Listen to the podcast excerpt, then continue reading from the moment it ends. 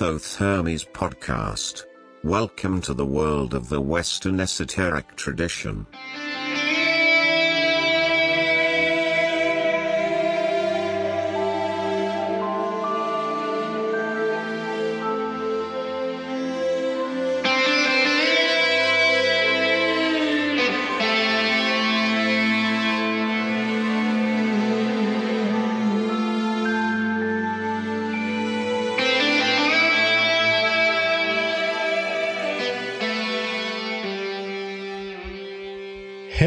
Friends and listeners, and welcome not only to a new episode of the Thoth Hermes podcast, but to a completely new season of the Thoth Hermes podcast.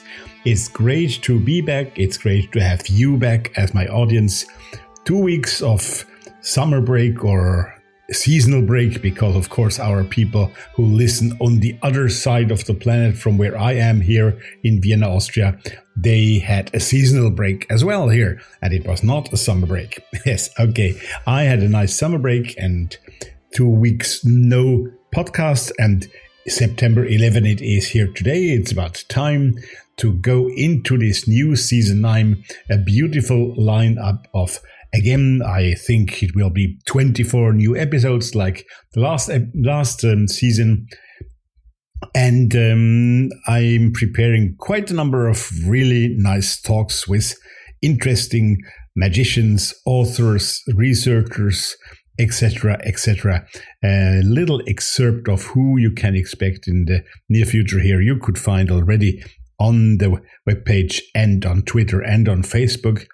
And these were only an example in this order. It's not the order of appearance that you see there.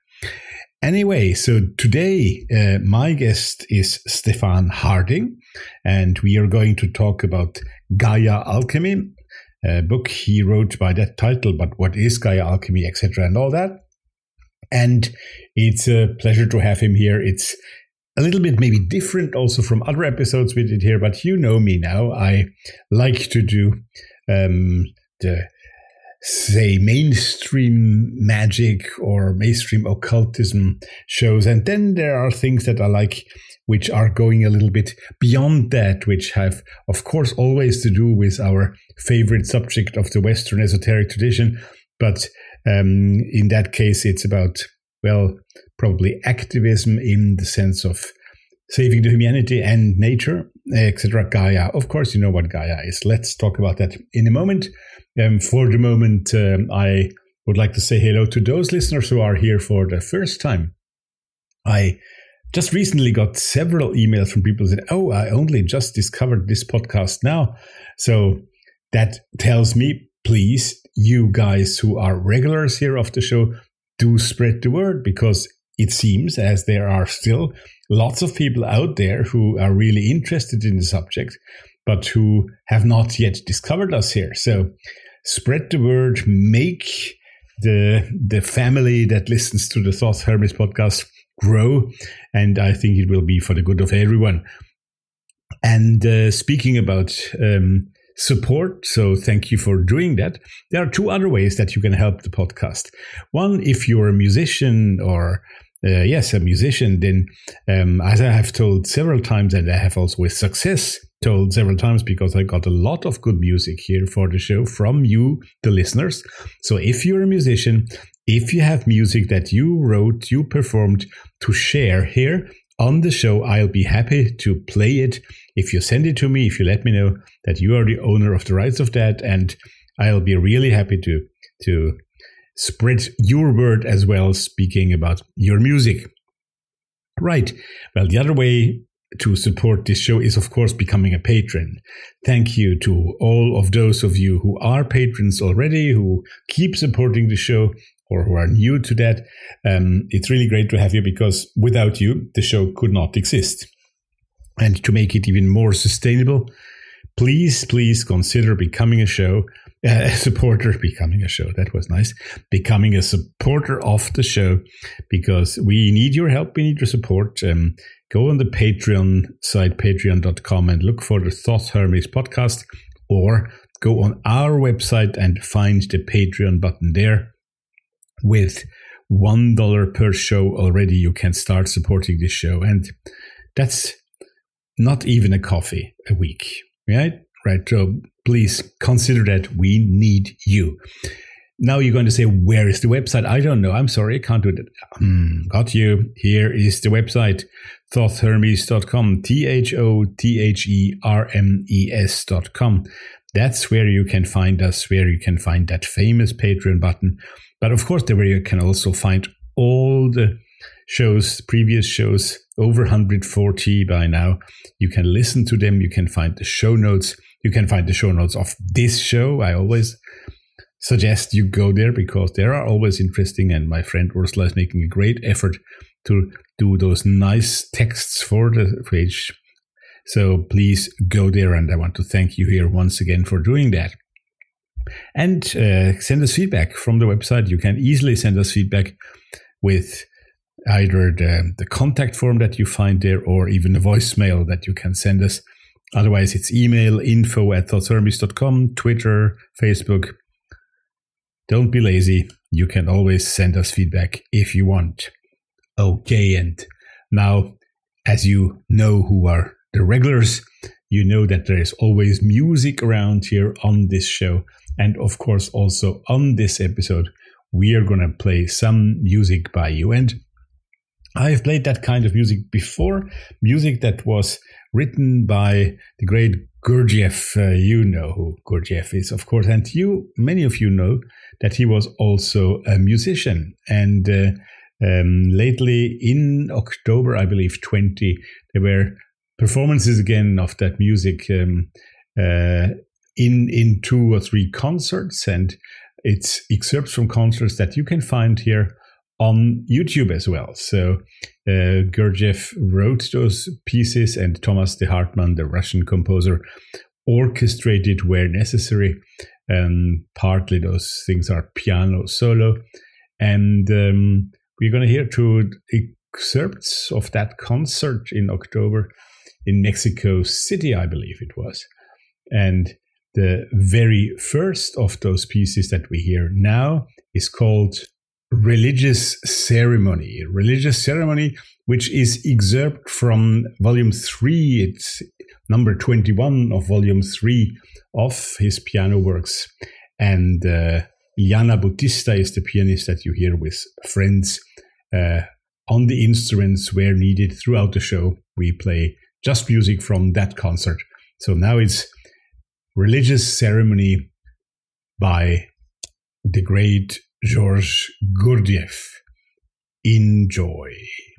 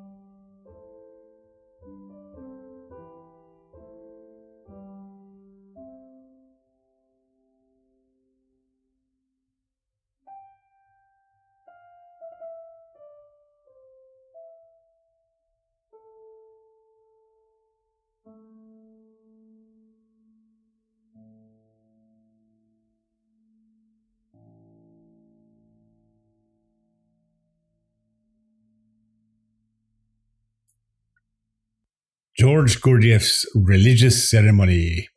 George Gurdjieff, as a composer, is our musical guest, so to speak, on this show, and Ileana Bautista, the pianist, and her friends on the instruments are performing his music throughout this show. Gaia Alchemy is the title of this episode and the subtitle of the book by the same name that has been published in January this year is called The Reuniting of Science, Psyche, and Soul. And that gives you already the, the temperature, as I'd like to say, um, of the coming interview with Stephan Harding, author of that book. And um, Stephan, he's a, had a, he's a PhD, has obtained his doctorate in behavioral ecology. I didn't even know that behavioral ecology existed. And he studied at Oxford University. You'll hear his nice British accent when he speaks. And he is, and we speak about that also uh, in the interview, he's one of the founders of Schumacher College, where he is deep ecology research fellow he will define deep ecology for us as well. And he is senior lecturer in holistic science. So we've had scientists here on the show already. Um, I speak about Dean Radin, for example, who is a scientist and who has those great explanations on why magic is something that science can even explain to a certain extent. And we had scientists who were researchers on the occult. Um, uh, but here we have somebody, uh, an ecologist, and he has discovered that alchemy has to give to his science he is somebody, and that I would like really to mention here, who studied with James Lovelock. Lovelock, who created the Gaia theory, of course. And uh, James Lovelock, he died on his 103rd birthday uh, about two months ago. A great man. And uh, well, to me, he and his Gaia um, theory were really important. And I think we should all consider a bit more uh, what that means for our nature, for our life, because we are part of that nature. So, this is an episode, as I said in the intro, maybe a little bit different than others because it goes in a field that we do not touch that often, but you're going to see that through the personality of Stephan Harding, it's deeply rooted in what we call the Western esoteric tradition. And uh, um, it's exciting what he has to say. So, depth psychology, Jung, alchemy, all those subjects will come into play with the Gaia theory when we talk about that in this interview. And um, well, without further ado, I'd say I will go and meet with you, Stephan Harding. Just know that about 30 minutes into the interview, we're going to break as usual. And we're going to hear more music of George Gurdjieff. And, um, but now let's go to England. Let's go to meet Dr. Stephan Harding. Here comes the interview. It is my great pleasure here today on the Thoth Hermes podcast to welcome Stephan Harding. Stephan, good evening. It's great to have you here with us. Good evening. Thank you for inviting me. Nice to be with you. Of course, pleasure, pleasure. And well, the immediate reason is a book that you published, I think, about a year ago with Inner Traditions, uh, a book titled Gaia Alchemy. And when I then did some research on you as a person, um, I saw that that terminology, bringing those two terms, Gaia and alchemy, together, which is something that I must say personally, I saw for the first time in that context. And that's something that you have been working on for quite some time already, right? Mm-hmm. Yes, a couple of a couple of years, I think it took me to to write that book. Yes. Yes, and basically, um, it's the reintegration of rationality of and intuition of science and soul so to speak. And i think that's a highly important, highly important subject also for those people here on this show who are working a lot in Hermeticism and in in those um, fields. And um, I'm really glad that you accepted to speak to us here today. Before we go into the subject itself, Stephan, um, I would be interested to hear a little bit about yourself and your background. What brought you into that very field that we are talking here about and where it all originated where does it come from in your personal life mm-hmm. yeah well thank you for the question well i'm a scientist by training a scientific ecologist and since i was a young boy i was very very interested in nature and also very concerned about the way we humans are destroying nature mm. and so that took me into into uh, biology and into science at school, you know, physics, chemistry, zoology, and then um, zoology at university. And then I did a PhD at Oxford University on the ecology of the muntjac deer. And after that, I taught conservation biology at one of the universities in Costa Rica for, for a few years. Um, and I love the science and I loved field biology, but I always felt there was something very important missing in the scientific ecology that I was doing it seemed very mechanistic, very dry, um, very soulless. Um, and so I was trying to find out why science was so soulless. You know, the focus was always on measurement, measurement, quantifying measurement, which is fine, but it was just so one sided. I noticed that my fellow ecologists love nature as well, but the, that love of nature or, or, didn't really come into the science. You know, the science itself is all very quantitative and very mathematical. Um, and so, although I, I, enjoyed all of that, I wanted to f- find more wholeness in myself. And also, since I was a young young man, for about 1920, I'd been I'd been uh, reading Jung quite avidly. Um, okay. All that time, I was very attracted to Jung. Um, and so, um, gradually, my path um, led me to converge those two interests of mine Jungian psychology and also uh, Tibetan Buddhism, which I'm very fond of, and Buddhism in generally, general, and spirituality in general, I suppose, with, with science. And this began to happen when I, I helped to found Schumacher College, where I've been working now since 1990. I started, I helped to found Schumacher College right at the beginning. It's part of the Dartington Hall Trust. And the aim of the college is to try and understand the ecological crisis, why, why our culture has created that such a terrible planetary crisis and how we can heal it. And the first teacher at the college was James Lovelock, who, of course, is the author of the Gaia theory, Gaia hypothesis, Gaia theory, right. a phenomenally powerful and important scientist who's just passed away at the age of 103. And he and I became firm yes, friends, and I started doing science with him, and I started visiting him and working with him. And then I did a, a Jungian analysis with a great Jungian here near where I live uh, called Julian David, and it, it was in his library that I discovered some unpublished works by Jung on alchemy. Um, and then okay. something something came up. Some I got this very powerful energy that I, I should my task should be to put uh, the science of Gaia with um, the spirituality or the the uh, psychological insights of alchemy. Maybe that this this was the way to unify science and soul, which I'd felt was had been so separated in myself and in our culture. Mm-hmm. Indeed, I think uh, you're touching here something which a lot of us who also are engaged in the spiritual world in all kinds of different ways have a feeling about that. And often it creates also a rejection of science among a certain type of yeah. occultist, esotericist, which is I think very regretful because it can only work when those two fields are really working together and what I would call true hermeticism will always include the scientific world because it's it's it's it's just another way of of of experiencing it. I I, I guess. Mm-hmm. Um, but um, those this Jungian approach, I mean, Jung, we all know he he wrote quite a bit about alchemy.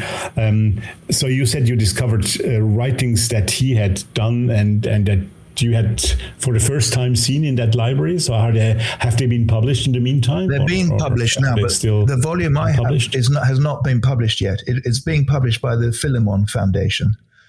They're lectures he gave um, on right. individuation during the Second World War um, and I have a mimeographed copy of some of those, one of those lectures, the last set of lectures, which my my friend Julian gave to me.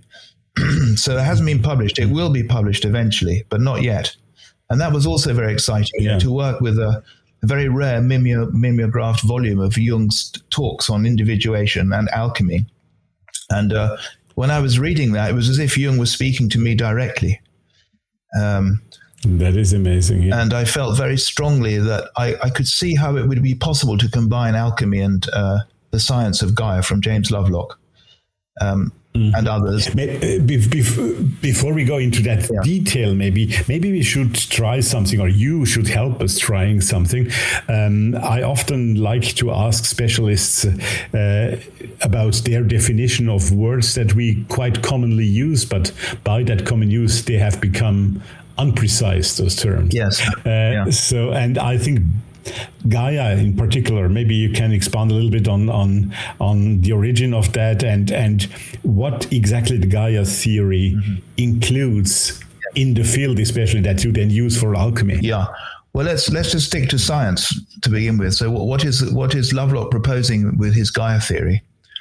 Um, well, the proposal is um, that the Earth has four major components. I I'm speaking scientifically now.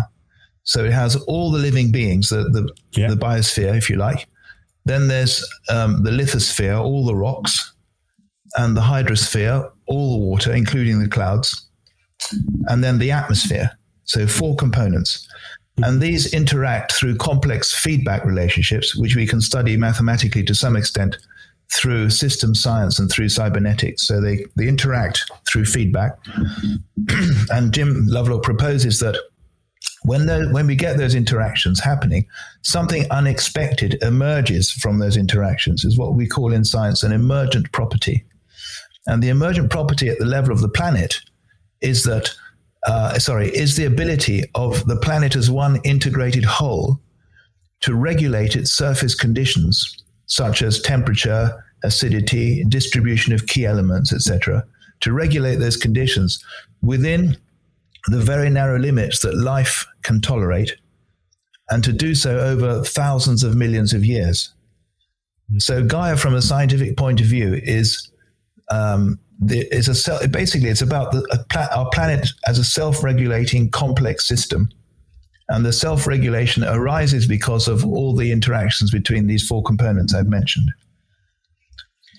Does that include, you just mentioned keeping it in a certain range that will make life possible? Yeah. Does that term life in that case mean also human life or is it life in general? I mean, does that mean that Gaia could also react in a way not to need human beings on that planet? Well, that's interesting. I mean, uh, any organism that destabilizes the global environment, if you like, um, mm. will experience feedbacks from the wholeness of the planet, from the whole planet, which will reduce its numbers. And in that sense, we are now experiencing classical Gaian feedbacks. One of them is, of course, climate change, which is almost certainly going to wipe out our civilization, not our species probably, but our civilization. Secondly, of mm. course, is uh, the coronavirus is a classic Gaian feedback. So we're already experiencing two, two classical Gaian feedback, feedbacks because modernity, I won't say humans as a whole, but modern, we modern humans with our high levels of consumption are triggering feedbacks from the wholeness of the planet, which, is, which are, are going to limit our numbers. That's a classical Gaian feedback. Yeah. Mm. And it applies to any so, organism that destabilizes the global environment, not just us. Certainly, yes, sure, of course. Uh, yeah, so everything on both on the positive and negative side should not only be limited to to human beings, right? Right. Yeah. Yeah. yeah uh, absolutely. Um, Okay, now let's move on to this combination with alchemy. Um, in the book that I have here in front of me, you're using different, um, very, very famous alchemical uh, writings and especially images that you have um, brought together with the Gaian theory. I'm explaining that a little bit on the surface. I, I would like you to to to get a bit more in depth into that question because I think it's it's a fascinating approach which I found very new. I had never seen something like that before, and I find it fascinating. Can you can you give our listeners a little explanation and hint on that? Yes, I mean let's take one of those images you mentioned, which is the the famous Azoth mandala from Basil Valentine. You know, I think many of your listeners will know it. And it Absolutely. shows it's a very complex image, but in the center it has a, a mandala structure with seven rays, seven alchemical operations, um, which uh, apply to our own psychological development. But I've applied them simultaneously to our psychological development and to the development of any of the major feedbacks in Gaia, in our living planet, and also in the history of the planet. So, if you like, I can take you through some of those very briefly. If you yes, please do. So, let's take the first operation, which is calcination. You know, burning. Basically, I'm sure your listeners are familiar with calcination. If I sure. if I work on that, if I work on that image on myself, then of course I have to I have to burn away sort of negative qualities that I have, and I'm left with a kind of white ash. So you think I thought to myself, okay, and Gaia, what, what's Gaia's calcination? Well, it's all over the place. Calcination is all over the place. But let's just take one. Let's look at the history of the Earth in terms of those seven uh, operations. When the planet was first formed, there was tremendous calcination, little lumps of rock that were circling around the newly formed sun before there were any planets. They had to crash into each other uh, to make larger planets, and there was a tremendous amount of heat involved in that. I mean, that's a kind of calcination. Today, you could say calcination is like it's plate tectonics. You know, the plates crash together. One plate is subducted beneath another, and it's melted deep down in the earth. That's a kind of calcination. Mm-hmm. You could even think of metabolism as a kind of calcination. If burning our food is a kind of calcination. So calcination yeah. is there are different levels in, in the Gaian system. Um, then going back to applying these principles to the history of Gaia, the second operation is dissolution. Now, um, in the history of Gaia, that's when the water appeared.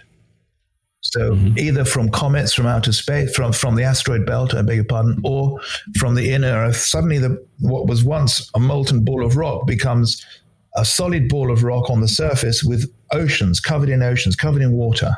And that water starts dissolving the rocks. And that's a sort of dissolution. In myself, um, I take those remnants of the calcination and I dissolve them in, in my unconscious, and things start to separate out. And that, in fact, leads us to the next operation, which is indeed separation.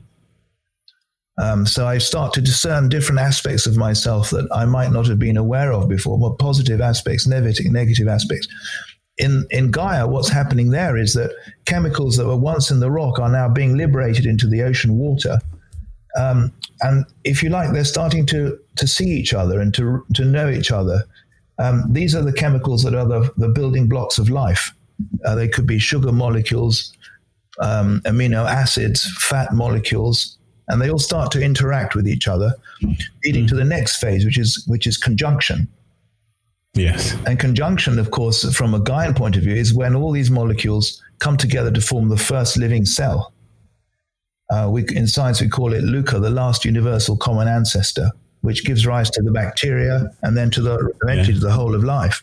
In myself, it's when I, I think it's when I get the first realization of my own wholeness, and in fact, my own wholeness within the body of Gaia, I would say. Um, and then the next stage, um, the next operation is fermentation. And that's when, in Gaia, when all these different microbes start forming um, complex ecologies in which there is, literal fermentation. Some of the bacteria die, they sink to the bottom mm. of the ocean, and they're actually fermented by other bacteria. And this process helps to regulate the temperature of the earth. And in myself, there's a similar process. I take the insights I've got from from the conjunction, and I have to sort of let those rot down, and a new spirit arises, and that that that gives rise to distillation. And in Gaia, the distillation, I think, is the gradual development of more and more complex ecologies and better skill on the planetary level at regulating surface conditions and then we reach conjunct, uh, coagulation. Sorry, coagulation, yeah. mm-hmm. which I think, um, in my case, in my human case, is when I feel myself connected to Gaia. I call that being Gaiad. When I realize that I'm mm-hmm. part of this living planetary ecology, that the planet really is alive. It's, and it's like my wider body. I'm deep inside my own wider body.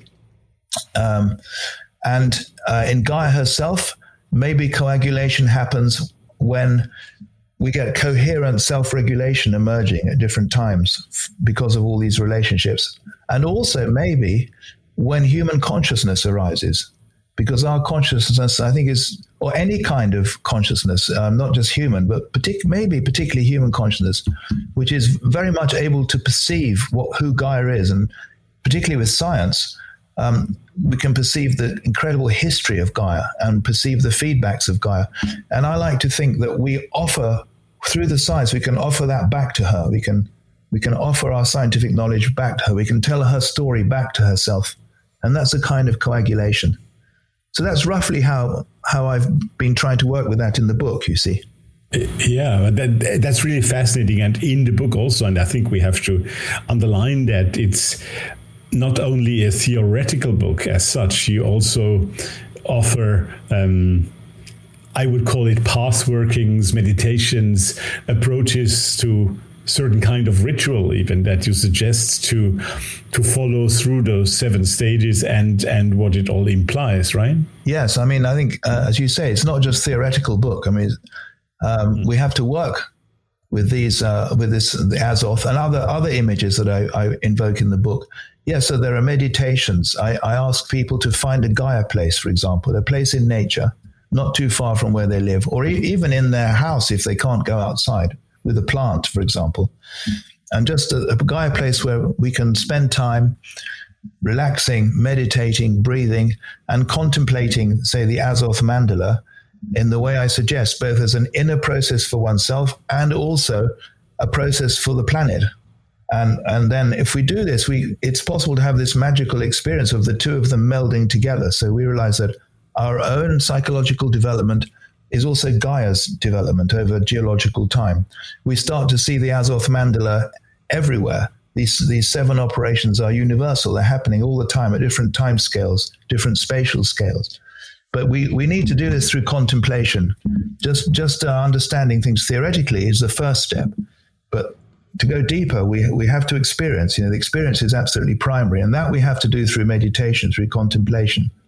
What you explain here, Stephan, is of course on the when you leave out the Gaia part of it, it's something that is uh, is spiritual alchemy, as one would call it, right? So, um, and you have also the practical alchemist, but and often in spiritual practice, in occultist practice, spiritual alchemy and practical alchemy are both done together. Um, when you add to that equation the Gaia terminology, the Gaia thoughts, the Gaia experience that you just did right now, would that also include people who work with alchemy as practical alchemists or only, only, so to speak, uh, spiritual alchemy? Well, both, I think. I, I think the, the point I'm trying to make is that we can't do alchemy without ecology. I mean, I don't think, or any spiritual work that's just purely spiritual for oneself um, is rather limited, I think, especially now in this time of ecological crisis. I think all of us who work in different ways with alchemy, with psychology, with science, we need to balance ourselves and we need to focus on the earth and our relationship with the earth. And I think alchemy can really help us to do that if we combine it with the science of, of the earth. So I'm, I'm encouraging us to, to work both inwardly with, with alchemy, either practically or spiritually, but also to, to focus on Gaia at the same time, to focus with na- on nature at the same time. And, and using the science of Gaia, because we know so much about how the earth works now we can, we can get tremendous inspiration and we can we can maybe bring our culture in this way out of this terribly destructive mode that we've got ourselves into. Absolutely. Um, which brings me to uh, one of my favorite questions in a context but which I cannot cannot ask many people because not many people are dealing with that um, which is a kind of occultist uh, activism. I think that, well, ceremonial magic, especially organizations like the Golden Dawn or similar, just one example, their aim is not to do magic, not to do that spiritual work for your own sake, for your personal uh, whatever, uh, for richness or for, for personal uh, positive results, but for for humanity, for the planet, for uh, and and of course, what you are suggesting here with Gaia Alchemy is exactly that. So, how could, in your point of view, that kind of activism be put in a in a broader occultist context, if it can be? Yeah, well, that's a nice question. Excuse me. I think um, what an occultist can do in that sense is to look learn more about the science of the of the planet, which is what I try to do in the book. I try to offer that uh, to the to the Hermetic tradition, if you like. I'm saying, look, here's some of the, the scientific knowledge we have about the way Gaia works, about her life. Isn't this fantastic? This is, isn't this amazing? Shouldn't you shouldn't shouldn't you know about this?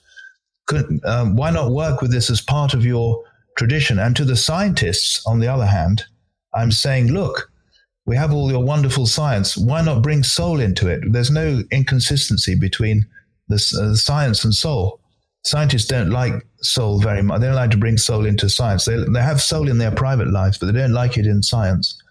So what I'm, trying to say is let's bring these two together, the science and the, the depth psychology, if you like, in service of the earth. So it, it's, I know you're saying that Hermeticism, uh, Hermeticism has been in service of the earth in the past, and of course it has. But I'm suggesting that now we can bring our new modern scientific knowledge about the earth into that work that the Hermeticism is doing. And to the scientists, as I'm yes. just sort of repeating myself, I'm saying, why not use these alchemical images to make your science even better?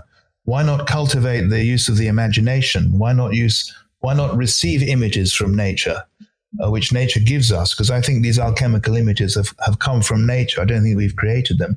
Why not use them to make our science of Gaia and our understanding of the earth, our scientific understanding of the earth, even better, even sharper, even more effective? So it's a question of integrating what was split apart in our culture long ago. You said something that I find extremely important that um, those images that we use in alchemy come from nature. It's not that we project them on nature, but that nature has brought those images into our well, that's the Jungian approach, I guess, into our common consciousness, uh, in our collective consciousness. And that's why we can use them in the alchemy. Is that the way you see it? That's the way I see it. Yeah, because my scientific colleagues, not that they have done this, but I expect them to. If they ever read my book, they'll say, "Oh, those alchemical images, you've just invented them. You know, someone invented them, mm. and they're just they're just arbitrary. And it's a kind of postmodern attitude. You know, mm. everything's as good as everything else. Everything's been created by human consciousness, and therefore anything human consciousness produces has an equal value. Well, I, I like Jung. I, that's not my experience. My right. experience is my own inner experience, and I've had the experience, you know, that these images come from nature. Yeah. Um, we haven't created them. And I think when you have that experience, then you realize that there's something very deep going on in the psyche, in the human psyche, that we're actually able to receive images from nature, that nature makes images. Mm-hmm. Um, and the imagination I see is um, our, our ability to receive images from nature is not so much our ability to imagine and create images, although it is that secondarily, but primarily the imagination comes from nature is imagination. I mean, people like William Blake said this long ago, you know, and Jung, as you mentioned. So the alchemical images are the way nature speaks to us. Nature is saying to us humans, look, I want you to understand me more deeply. Take these images, which I've created for your better understanding, one of which I think is the Azoth Mandala. So mm-hmm. if we if we mm-hmm. look at it that way, then the Azoth mandala and other alchemical images have tremendous significance. They're, they're beyond human, beyond, beyond our egos. And when I was writing that book and working on that book, I tended to feel that nature was very happy that the science and the images were being put together um, in this sort of way, you know. So yes, I would agree. The images come from nature, and that's that's why they're so powerful and so important. Mm-hmm. You and Mm. Go on, you sorry. use you use a Jungian uh, citation to quasi open the book. Uh, it's the Yeah. it's it's the subtitle of the first chapter when he says modern science demands only half the man, not the whole. Um, uh, I mean, I think we all understand why you chose that, but maybe you could expand on that a little bit because it's I think an important key for the whole book, right? Yeah. Well, that's my own experience as a scientist. You see, it only demanded half of me. You know, the, the, the rational mind, my rational mind, my quantitative mind, my mathematical mind, um, the bit of me that loves to measure things um, was very important and very beautiful. Uh, but it's only half. It's only half. If you like, it's using Jung's four functions. You could say uh, it's the rational mind, the thinking mind, and the sensing mind, because we, we have to sense things in science, particularly with instruments. If we can get rid of our uh, nature given sensing and use instruments, that's much better in science. At least that's what the scientists think. Right. But what about what about the other the other two functions? What about my feeling, which of course is not to do with my emotions so much, but about my ability to value things, to to perceive the value in things? What about my intuition, which is um, to do with knowing where something's coming from and where where it's going? Um, those tend to be, particularly feeling, which is the opposite of thinking, tends to be ignored in science. So uh, w- I needed to put those together in myself. Um, and I think we need to put those together in ourselves as a, as a culture, as a modernity. We, we have to do that if we're going to survive. So uh, in, at Schumacher College, we pioneered a master's degree in what we call holistic science Right. where we use all four functions together. So we don't throw away thinking. See, the danger is that we throw away thinking. And I, I suppose this happens quite a lot in, in the spiritual community that Yeah. rationality and thinking are sort of denigrated. And that's just as bad as what happens in the scientific community, which is to denigrate feeling, which is the opposite of thinking. We, we need to put them all those four functions together in order to be whole as, as a culture and as humans. So that's what Jung experienced. Of course, he was a scientist and he experienced this, this, this split in the human psyche and particularly in the scientific psyche. So he knew from his own experience as a scientist that science only, only, only deals with half the human potential and throws away the other half. So uh, why not use alchemy? I mean, alchemy is a, a, tremendous doorway into those forgotten parts of ourselves as scientists, and not as hermeticists, but as scientists.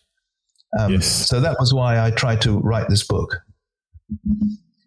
Um, you might be in a very particular position at the Schumacher uh, Institute, and uh, I'd love you also maybe to explain us a little bit more about it because uh, I'm sure many people don't know very much about the Schumacher Institute. But um, I sometimes speak to um, scientists here, Dean Radin, you probably know him. He was guest on my show, but also people who are academics in the field of occult research, right? And every time I speak to those people, they tell me that, of course, they live no, I- if I'm saying a dangerous life, I don't mean that literally, but um, i- i- they are attacked by their co-scientists because they deal with that subject. Um, Yeah. Have you made that same experience, or is is you, are you in that protected field of the Schumacher Institute not experiencing that? Well, I am very protected at, at Schumacher College because uh, we do have contact with mainstream science, but I mean, we're not a mainstream science institution. Right. So, but uh, so far, I haven't had any any problems with my scientific colleagues, mainly because they haven't, they don't know I've produced this book, and secondly because I'm not that no longer that much involved with mainstream science. I am slightly, but not not that much, um, because Schumacher College is a place where we can really explore um, leading edge and rather daring ideas. Um, as I said earlier, the main aim of the college is to explore why is it that modernity, our modern culture, has destroyed, is destroying the planet to such a horrendous extent? What, what are the reasons? Why? Why have we done this? And how can we heal ourselves and heal our planet before it's too late? That's, that's the main reason we have the college. And it's been going now since 1990. Um, and we explore not just different ideas in science, but in economics, in how to grow food, um, in um, in education. In fact, in every single field of uh, human endeavor, including science, which is what I've been involved with very much. Um, and so here in 1998, we started a master's degree in holistic science, as I mentioned, mm. with some tremendously important uh, scientists and philosophers. For example, Professor Brian Goodwin, who was oh, right. the he was professor of um, biology at the University of of, uh, of Sussex and at the Open University he was a, a, great mathematical ecologist with a, a, yeah. a, tremendously wide interest in the psyche of nature and in complexity theory and in systems theory. And I helped him to, to set up the master's degree in holistic science. Mm-hmm. And we had also great Goethean scientists teaching uh, on our course. For example, Henry Bortoft, a tremendously important philosopher of science, but from a Goethean perspective. And then various Goethean scientists such as uh, Margaret Colquhoun and Craig Holdrege would come to teach. And our students have gone on to do very important things in the world as a result of feeling themselves reconnected with nature in this powerful way. Mm-hmm. But, but it's not just science that we, we work with at Schumacher College. As I say, there's also economics, uh, design, food growing, education. It's a, and the, the watchword is small is beautiful because E.F. Schumacher, of course, was the economist who wrote the famous book Small is Beautiful, where Everything should be human scale, small scale, connected to nature. Uh, and that's what we've been doing for so many years now at, Schumacher College with a, with a great deal of success. It's very small, but very powerful. You know, it's like a, a little piece of radioactive material, if you like, that has a small but has a tremendous impact in the world. Let's take our musical break now here. And um, if you want to know more about the Schumacher College that we just talked about, Stephan Harding and I, um, carry on after the musical break because um, he will give us some more indications on where to find it, etc. And of course, also go on to the website because I will put the link to the Schumacher College in that um, in those show notes. So please do go there and have a look if you're interested. Well, you should go there and have a look in any case because it's an interesting site, the Schumacher College site. Good. So I promised you music by George Gurdjieff and more music by George Gurdjieff you will get. And actually, as most of his pieces are rather short ones, I will play three in a row for you. Three short pieces. The first being Persian Waltz, um, and um, after that, two pieces about dervishes. After the Persian Waltz, you'll hear a piece called Dervish number three, which is subtitled Ceremony for a Dead Dervish. And after that, um, it's the, the, third and last of the three pieces that we hear just now is called the Trembling Dervish. So we'll start with now Persian dance, then the ceremony for a dead dervish, and the Trembling Dervish to finish this triplet of three pieces played by Iliana Bautista and guests um, in a concert in October in Mexico City. You find the whole concert on YouTube and I'll link you there on the show notes page. Right. So um, yes, and after that, of course, we return to speak again to to to, to Stephan Harding, and after the interview, at the end, another piece by George Gurdjieff. And that last piece will be called or is called Prayer of November 4 Christ, Muhammad, Buddha, Lama. Prayer of November 4. Um, that will be after the interview. And now I'm not going to repeat all three pieces. We'll start with Persian dance and then it's twice about dervishes. You remember? Okay. Enjoy thank you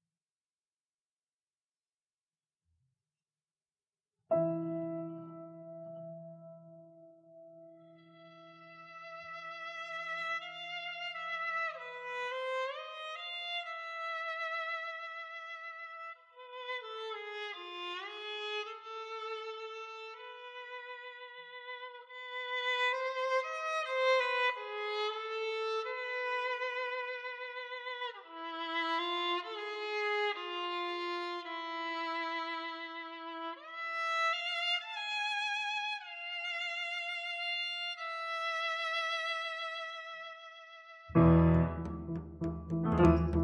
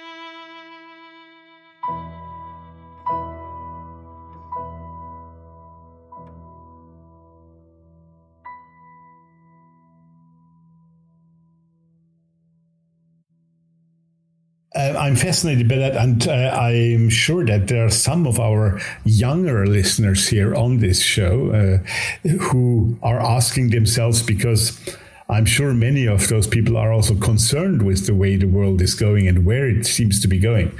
Um, how would somebody who is interested in that field and who wants to start um, an academic path, so to speak, how would he get involved with your college? How how what are the the possibilities and the needs also that uh, if you want to become a student at the college? Well, you can just look on the website, look up the Schumacher College on the website. Mm. We're part of the Dartington Hall Trust. So you can either look up the Dartington Hall Trust website right. or the Schumacher College website, and you'll see there are various degrees and offer. There's a new one just starting very soon, and a first undergraduate degree in in uh, ecological food growing, ecological agriculture. Mm-hmm. That's just starting. We have some very large gardens at the college where we're growing food ecologically, um, and we're showing how we can grow lots of nutritious organic food um, in ways that don't destroy the planet, in ways that promote biodiversity and human well-being. That's that's an undergraduate degree that we're just beginning. Or you can do eco- master's degrees in ecological design, in economics.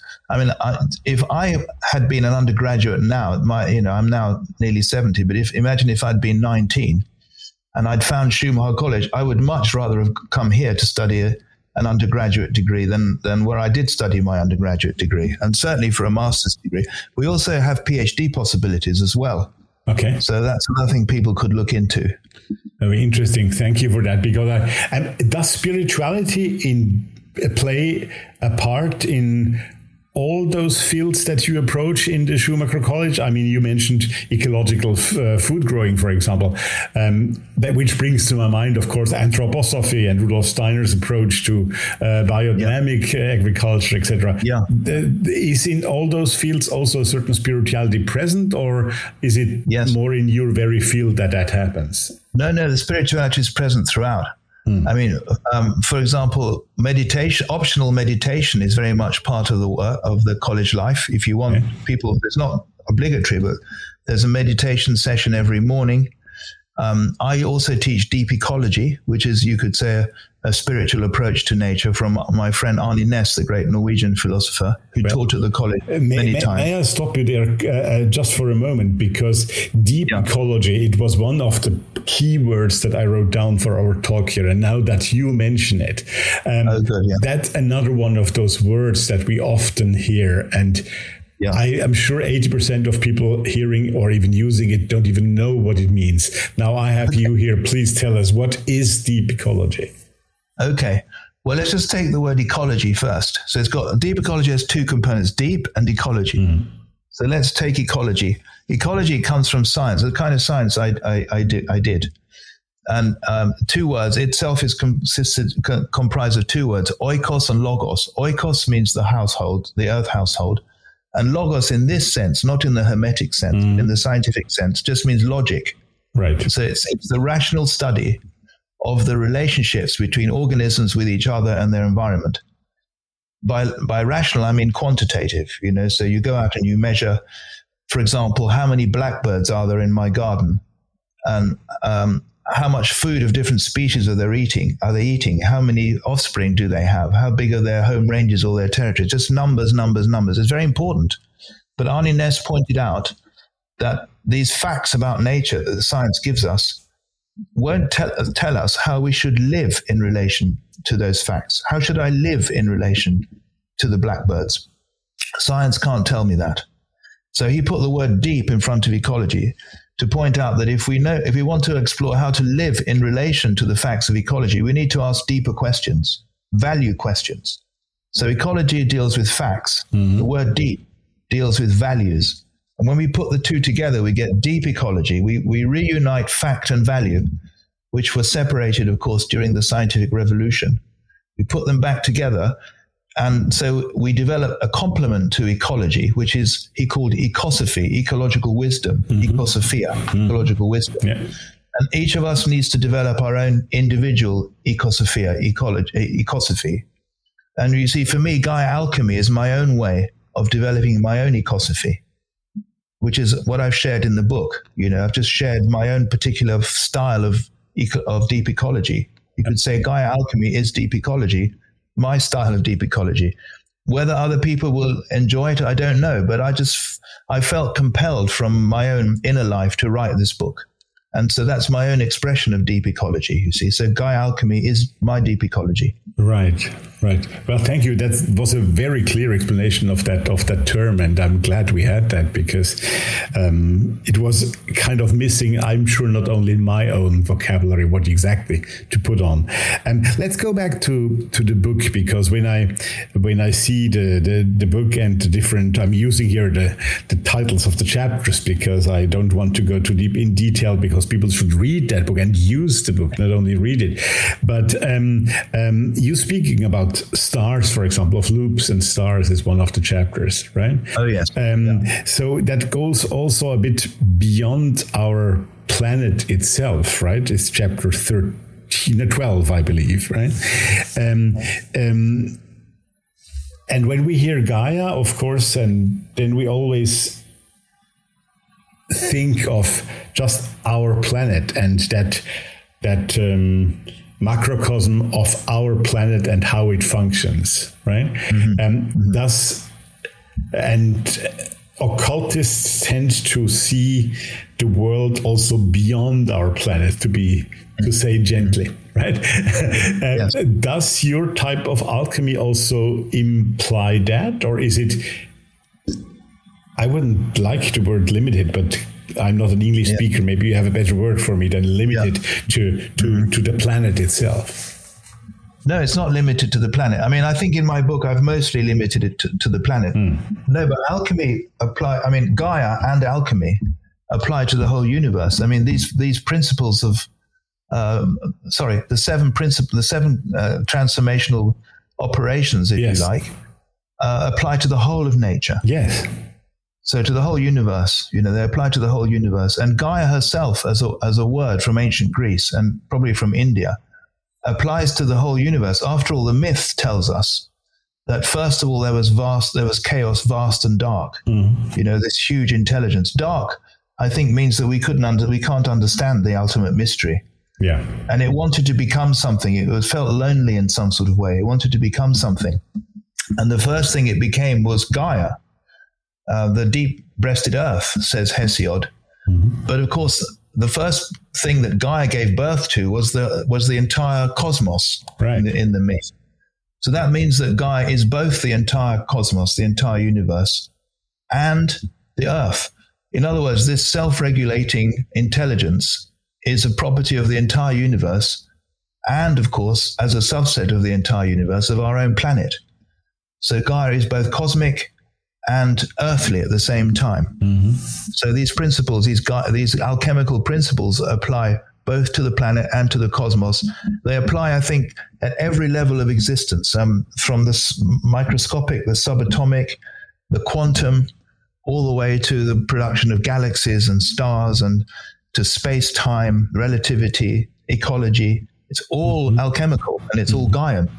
Yeah, I would think that sounds extremely logical to me, uh, and uh, but I'm glad you're saying it clearly like that because I have never heard the term Gaia in the Gaia theory context as as a cosmic experience, always as an earthly, planetarian, so to speak, experience. Um, but I I understand very well what you mean, and I think it's it's much it's much clearer and much better to understand if we see it on the cosmic level, especially in the context with the alchemy that you that you that you use here. What about deep time? That's another chapter, the Gaia, alchemy, and deep time. I, I right. really loved that chapter, and I would love you to explain a little bit what you what you tell us there. Well, deep time is is very important for connecting with Gaia because our planet is incredibly ancient. I mean, we think from, the science tells us that she's around 4,600 million years old. Mm. That's an, a huge amount of time. Yes. So, one chapter I have in the book, um, and I think we've talked about this, is applying these seven alchemical transformative yes. principles to the history of Gaia over that long span of time. Mm. Um, but another thing I've I've, I've done in um, uh, not in this book but elsewhere is to develop what what I call the deep time walk, um, which is where uh, we do this at the college quite a lot. I've led maybe a, well over a hundred deep time walks, and in deep time walk. We take the history of the Earth and we walk that history over 4.6 kilometers usually through nature, uh, uh, by the sea, or on Dartmoor near the college, or along in the on the Dartington Hall estate, a very beautiful estate. Mm-hmm. On that times on that spatial scale, every meter we walk represents one million years of Earth's life, of Gaia's life. Every every millimeter represents one thousand years. And we walk that walk, and I tell the story of how Gaia has developed over that time span and you see as you're wa- walking is a kind of it's a kind of pilgrimage to yeah. into deep time and people have very powerful experiences as they do that as we walk. What i'm going to do from i'm going to try experimenting uh, from now on is bringing the alchemical operations into the deep time walk. I haven't done that yet. You know explaining how calcination yeah. is at the beginning then dissolution etc like we like i explained earlier. Yeah yeah yeah. So i think that that um, walking deep time with the deep time walk combining it with the alchemical understanding could make the experience even deeper for people. Um, I should say also that we have developed an app called the Deep Time Walk app, which is free. People can download it. If okay. we just Google Deep Time Walk, mm-hmm. you'll be able to download an app um, which will take you on the walk anywhere you want on your smartphone. Um, yeah, I make a note of that, and I will also put it in in the show notes. of course, it, yeah, yeah, put it on the show notes because that, that, and there are other resources that are available on the Deep Time Walk app website. For example, you can you can learn how to become a leader of, it, of a deep time walk yourself in your local area. Okay. A, we found it's very very powerful way of connecting with Gaia mm-hmm. because it's not just sitting and reading a book; it's actually doing something. It's a walking meditation. Right. Know? And if you combine it with what I have in the book with Gaia Alchemy, which I haven't I haven't written about that yet very much, but you know, it can become even more powerful. Yeah which once again um, i repeat that what i said earlier this book is not just theory this book is practical application right and especially yes. also it's very becomes very clear in one of the final chapters which is uh, i believe called living in uh, living a gaian alchemical life um, really right. meaning meaning doing it and practicing it um, people interested in that um, what what do you expect from them? Is it something that replaces their actual magical activity, or or is it a supplementary activity that they should undertake, or adapt their actual undertakings in that new way? How do you see that personally when you would suggest to a to a person who is already spiritually active? I wouldn't say replace. No, not at all. I want to, don't really want to replace anything. Right. Just to amplify and to find, explore a new ecological Gaian dimension, nature-based dimension to their activity, their spiritual progress, their spiritual activity. The idea is to bring you more into the presence of Gaia, into the presence of the planet as a as a living being, mm-hmm. using the science because the science is so fantastic. And what we know about Gaia and the universe, but let's just stick to Gaia, is so fantastic from the science. And the science tells us so much that we didn't know before. I mean, if you were an alchemist in the 16th or say 17th century, you you would have thought the Earth was only a few thousand years old. In fact, you you didn't even know about evolution. You know, you had yeah. no idea that things evolved. You thought God created all like that. Well, now we know that's not. It's even more interesting than that. We know that there's evolution, that there's been natural selection, that there's genetics, there's an incredible evolutionary process, um, and the science has told us that. The science tells us about the rocks and the atmosphere and the water and the light living and the biosphere, how they relate to each other.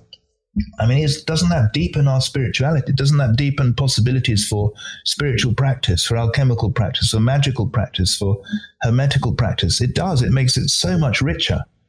So rather than, I'm not saying hermetical people and uh, are, are, rejecting the science, but we, I think we should embrace the science yeah. as hermeticism, just like the scientists should embrace the hermeticism. You see, it's a that's why I call the book subtitle "Reuniting of Science, Psyche, and Soul." Absolutely, we can reunite it um, so it's not about replacing; it's about amplifying and and and, and it's about wholeness. It's about finding the wholeness that we could have had if alchemy hadn't been so rejected by people like Descartes and the others, you know, in the in the uh, 17th, 16th, and 17th centuries. It's about the, the science we could have had if if alchemy hadn't been hounded out of uh, out of our conscious minds as it was by people who were far too focused on thinking and on reductionism. Yeah, absolutely. Um, it just comes to my mind, but you might know that famous 900 pager Quicksilver by Neal Stephenson, of course, which is all about the well, let's call it a fight between Leibniz and and Newton, and that's exactly oh, yeah. that's exactly the subject of what you just what you just I said, see. right? So um, yeah. it's a novel, but it's a it's a great book that that I can only suggest to our listeners to to to go for if they're interested in that in that subject. Um, mm-hmm. I have to ask you a very personal question now, and I hope you don't mind me asking. And if you don't if you don't want to answer, that's of course absolutely all right. But um, uh. I guess you are practicing um, spirituality in your own way yourself, right? Yes, I, I think so. I, I, like to. I don't like to talk about these things. Yeah, I understand that. yeah, yeah. It's very. It's. A, I think very if you personal. talk about these things too much, it sort of it, it uh, breaks the spell, if you like. Yeah, I understand. But yes, that. of course. I mean, I I I go to my Gaia place as often as I can, and I meditate there. Mm-hmm. Um, I do. I use certain meditation practices that I've learned. Mm-hmm. Um, so yes, I'm practice. I'm, I'm, I'm, i try to. Pra- I may not be a very good practitioner, but I, I try. You know, I, yeah. I try. Sometimes my rational mind is still too strong for my own taste, and it won't let me drop down or expand into a wider sense of uh, the life of Gaia and the life of our planet. But I think I'm learning how to put my rational mind in the place of a servant rather than the master. Right. Um, I follow my friend Iain McGilchrist. I don't know if you've come across his. Oh yeah, sure, ma- sure. The, the master and his emissary. Yes. yes. I mean, I, I, I try to follow that advice. So of course, mm-hmm. I mean, I think, uh, and also I do active imagination, for example. You know, okay. Um, mm-hmm. mm-hmm. I carry on with my Jungian practice that I learned from Julian David, my yeah. my uh, soul teacher, if you like. Yeah, I'm yeah. deeply grateful to him. He has a lovely book, small book, by the way, called A Brief History of God by Julian David. Okay, that's also that well, well. Mm. reading because it um, it explains very briefly and very well how why it was that our culture went so wrong in relation to nature, in relation to the feminine, etc. Yeah, okay, important questions. Yes, absolutely. I'll come to that um, because I think that's kind of a final round then to to to round it all up. How how you see the future of our planet? Uh, a dire question it might be, but before we go there, there's one term that we that you were using, and I found it. Uh, well, absolutely right how you were using it, of course, but also I, I, think we need to underline that once again. You were talking about feelings which are on the opposite side of. Um, thinking. Uh, thinking. Sorry, thank you. And um, but you made the difference between feeling and emotion, and I think that is a highly important distinction yeah. to make, especially in a world where emotions seem to be the Neck plus ultra uh, in in in positive being, right? Um, can we maybe be very precise on that distinction between feeling and emotion? How would you distinguish between the two? Yeah, uh, thank you. It's a good question. Well, I would say emotion uh, can occur in each of the four functions. You could say. So, if, uh, in my in my so for for example, when I work with a mathematical equation, when I understand it, when I work with it, when I when I create one, there's a fantastic emotion associated with that. Mm-hmm. Beautiful emotion. With mathematics produces the most beautiful emotions. That's my experience of mathematics. Right. I'm not yeah. much of a mathematician, but I'm I'm good enough to understand what mathematics is. I, have heard that often from mathematicians, actually. Yeah, yeah, yeah, It's a beautiful emotion. It's a, it's a, I can't describe it. It's a sense of the joy of the precision and mm-hmm. of the you know, the, the uh, succinctness. It's a miracle, a mathematical equation, when it really works. It's so succinct and beautiful. So there's an emotion there. Yeah. There's an emotion with a sensation. When, when, I, when I smell a rose, there's a beautiful emotion, isn't there? When I see a sunset or when, when I experience the rain, there's an emotion. Mm-hmm. When I have an intuition, for example, I, I might have a sense of who someone is or where they, who they are. That's a beautiful emotion. Yeah. And when also when I value something, when I, I, I feel the value of something, that's also emotion. Yes. So emotion comes in different forms in all the four functions. Feeling has its own emotions, just like thinking does and like sensing does and intuition does. But feeling in, in the, the Jungian approach is not so much about emotion. I, I wish he'd use the word valuing instead of feeling. Mm-hmm. If I were able to talk to Jung, I would say, look, don't use feeling, use valuing. That's much, much more precise. Um, he, he called it a rational function because it actually evaluates, it evaluates things, you know, yeah, like yeah. thinking does. So you can't describe what feeling is because thinking can't describe feeling. Feeling is feeling, but it's, for example, I stand underneath a tree, a, a big oak tree, like I have in my garden. I feel its value. You know, I feel its mm. beauty. I think the, the beauty is very much connected with what feeling is. Yeah, and it has its own particular emotion. So I hope I hope I've explained that. I think you do. I mean, the problem. I mean, my I, I think my English is rather good. I hope, and but still, very good. Yeah. Still, it's not my my mother tongue. So, uh, yeah. and there yeah. we also, and it wasn't Jung's. Uh, Jung and I, we share not only the same oh, yes, German mother tongue, but even the same Swiss mother tongue. So, uh, uh-huh. but and of course, the German translations of those words are again create a different feeling Absolutely, uh, yeah. than the uh-huh. English uh, word in me, and that what makes right. it often so ex- difficult to express yourself yes. uh, uh-huh. with those terms in a very precise way. I see. What is the what does the what's the German word for feeling? What what word does he for use? Feeling. I, am not sure what Jung uses, but feeling would be fühlen right? Uh-huh. Uh, and uh, emotion would be Gefühl. So they're very I close, but of course, when you uh-huh. go to the etymo- etymology of both words, you see the difference. Uh, yes, that's right. No, uh, yes, that's a problem, isn't it? The English tra- translation from from Jung's German is clearly a problem of here. course, uh, and as is any of those texts, right? Any of being right. any yeah. of the yeah. occult texts, translations of old Arabic Arabic texts, which became Spanish yes. and then now into yes. English or whatever, that's yeah. that really makes it difficult to to to to, to get in depth into those into those things without proper experience. Yeah. Um, well, I think we need to talk for a few moments before I will let you go about what has been in between the lines from the very beginning of our talk here. The situation of the planet of Gaia, so to speak, um, and um, what are our fears and what also hopes. I think we should try to be also positive, but um, um, well, I'll let you speak on that because I'm not going to ask you more because I'm sure you no. you you are going to tell us important things here. Well, I mean, the news it just doesn't look very good. I'm afraid. Mm. Um, I mean, my my colleagues in the climate sciences, and I, I do have contacts with some some of the very senior climate scientists.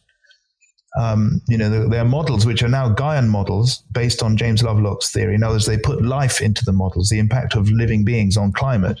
Yes, they're showing us that we're going to get tremendously serious consequences because of what we've done to the earth, because of destroying biodiversity and because of putting greenhouse gases into the atmosphere, mm. because of our lust for growth. I mean, if we don't do anything about it, uh, by the end of the century, it doesn't look like there's going to be a, a, a modern civilization left mm-hmm. at all. You know, it's going, going, to be such serious floods and fires and uh, diseases that many of us won't survive. Our power lines will come down, our infrastructure will be destroyed. We've already started seeing that this this summer, certainly in in Western Europe. Yes. Certainly in England, we've just been through the most horrendous heat wave. Yeah. And now we've got tremendous drought. Yeah. For example, the stream in our garden, which has never dried up, is now dry. Hmm. Um, so these are warning signs, you know. Now, according to some scientists, we're already too late to, to change things. We've left it too late. Other scientists are saying, well, maybe it's not too late. We've, we've got a chance now to avoid the worst it's too late to avoid climate change uh, uh, entirely, but we can avoid the worst. We may be able to keep the warming down to two degrees centigrade average global temperature increase above pre-industrial levels, and that's it'll cause tremendous suffering, but it's more or less manageable. Mm. But if we don't stop destroying biodiversity and releasing greenhouse gases, then in the next 50 years or so, we could reach three to four degrees centigrade uh, temperature increase, and that's just going to be completely unlivable for most of us. Uh, so that's the situation. It's it's really the end of days. You know, yeah. end, we're getting close to the end of days now. Um, term biodiversity because uh, I mean climate change and temperature change and and resource problems that are things that people mostly understand. But I understand or I see that many people do not see why biodiversity is a threat to to the to the planet. Can you can you explain that a bit yeah, yeah. for those people? That's a good. That's very important. And then let's make clear: biodiversity isn't a threat to the planet. It's essential for climate regulation. Mm-hmm. This is what James Lovelock showed. Yeah. That um, we need biodiversity to regulate the temperature of the planet and keep it livable. We have to have wild ecosystems to do that. For example, in the ocean, there are algae that release cloud seeding chemicals and the clouds they seed are dense and white and they reflect solar energy to space and thereby cool the earth. They're essential for cooling the planet. Now we know that it's not just the marine algae that do that, the forests do that. Mm. The Amazon, for example, is so important for regulating our climate, climate and keeping it cool. The, the Amazon forest, in fact, all the forests just about are releasing cloud seeding chemicals as well. And these chemicals are uh, sorry these clouds are cooling the earth mm. not only that the the very all the photosynthetic beings you know the marine algae the forests the plants they, they're absorbing carbon from the atmosphere sure. carbon that we've put into the atmosphere mm. and they help to cool the planet the marine algae are doing the same so the really important point to, for everyone for our listeners to understand is that biodiversity is an essential component in uh, regulating climate within the narrow limits that life, i.e., us uh, and other beings, can tolerate. This is the key point from Lovelock's Gaia theory that life is essential for regulating the climate, along with the rocks, the atmosphere, and the water. Right. What was the term Lovelock created maybe two or three years before his death uh, about the human, the anthropo? Anthropocene. Anthropocene, exactly. Yes, yes. That's. I, I, he didn't. I don't think he created that term. I think it was another scientist called Crutzen who okay. created the Anthropocene. But he used it in his latest, in his last book, I believe. Right. Yes, I think he did. That's right. Mm. Uh, the Novacene. He called it the Novacene. Is the that Novacene? Yes, that's what I'm thinking of. Exactly. The Novacene. Yeah. The well, that's that's his idea that. Uh, AI will become the next intelligent form of life created by us, you know, and yeah. it'll sort of take things over. Exactly. Um, I'm not so sure about, about that. Gives me a creepy feeling. I don't like the feeling of that. Yeah, I, I share your feeling, and I always think well, maybe I'm just getting old, but I don't know. well, the, other, the, thing is, the, the thing is that um, to get this kind of consciousness requires the most unbelievable complexity on a molecular level. Mm-hmm. And I'm not sure that computers will ever be able to mimic that level of complexity. After all, they're just bits of silicon, you know, that yeah. um, and circuits that turn on or off. There's like a Boolean system. Yes. Um, I mean, Lovelock was a great genius, so he may he's probably right, and I'm probably wrong, you know. But I, I don't see how how electronics could ever become conscious like we are. It's, it's just not physically complex yeah. enough. In my imagination, is exactly what Jung says: with the other half is missing, right? Exactly, the other half is yeah, missing. Yeah. Another thing, remember Jung. I think um, he did where did he write? Somewhere he wrote down i think before shortly before he passed away jung said he had this vision of most of the earth being destroyed but not all of it by by us. Okay. And that gave him hope. I mean that's a pretty dire final vision or almost final vision to have. Yes. But it is hopeful in a way that perhaps there will be tremendous destruction. There already is. But maybe there there is hope in the end for us and I think if the only hope really is for us to cultivate this union of psyche and science, right? That's that that must be the way forward for us. Absolutely, I think that uh, that the psyche and uh, the spirit um, are missing in lots of parts of our world nowadays, and we I thank you for pointing that out very clearly here in our talk and in your book and in all the work you do. Um, Stephan, thank you so much for your time and for your for your input and for your uh, highly interesting thoughts here. Thank you for sharing the time with us. A pleasure. Thank you for your, for your wonderful questions, for, for this wonderful conversation. I really enjoyed it. Thank you so much. May, may it do humans and all species and the planet good. Absolutely. We wish that all. Thank you so much. Bye for thank now. Bye bye.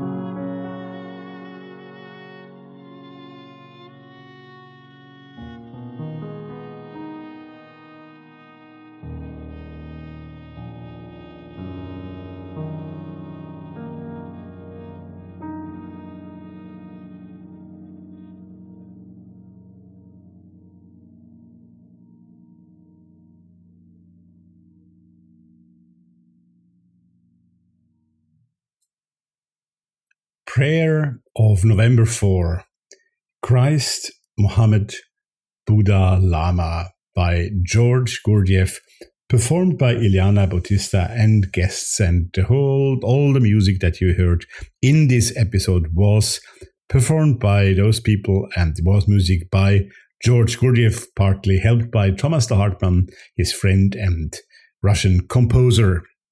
Right. Um, I don't know if you ask me why Prayer of November 4. If someone of you out there does know, um, I'll be happy to learn it from you.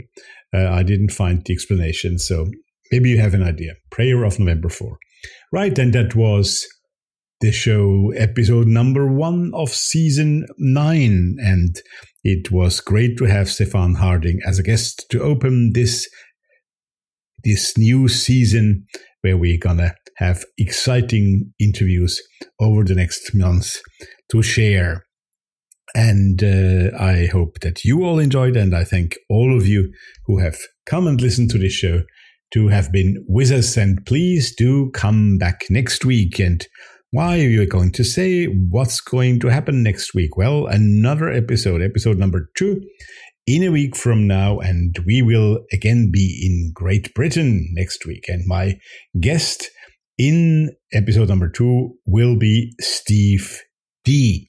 Steve Dee, who has written a book called, well, he has written his fourth book actually, called Chaos Monk.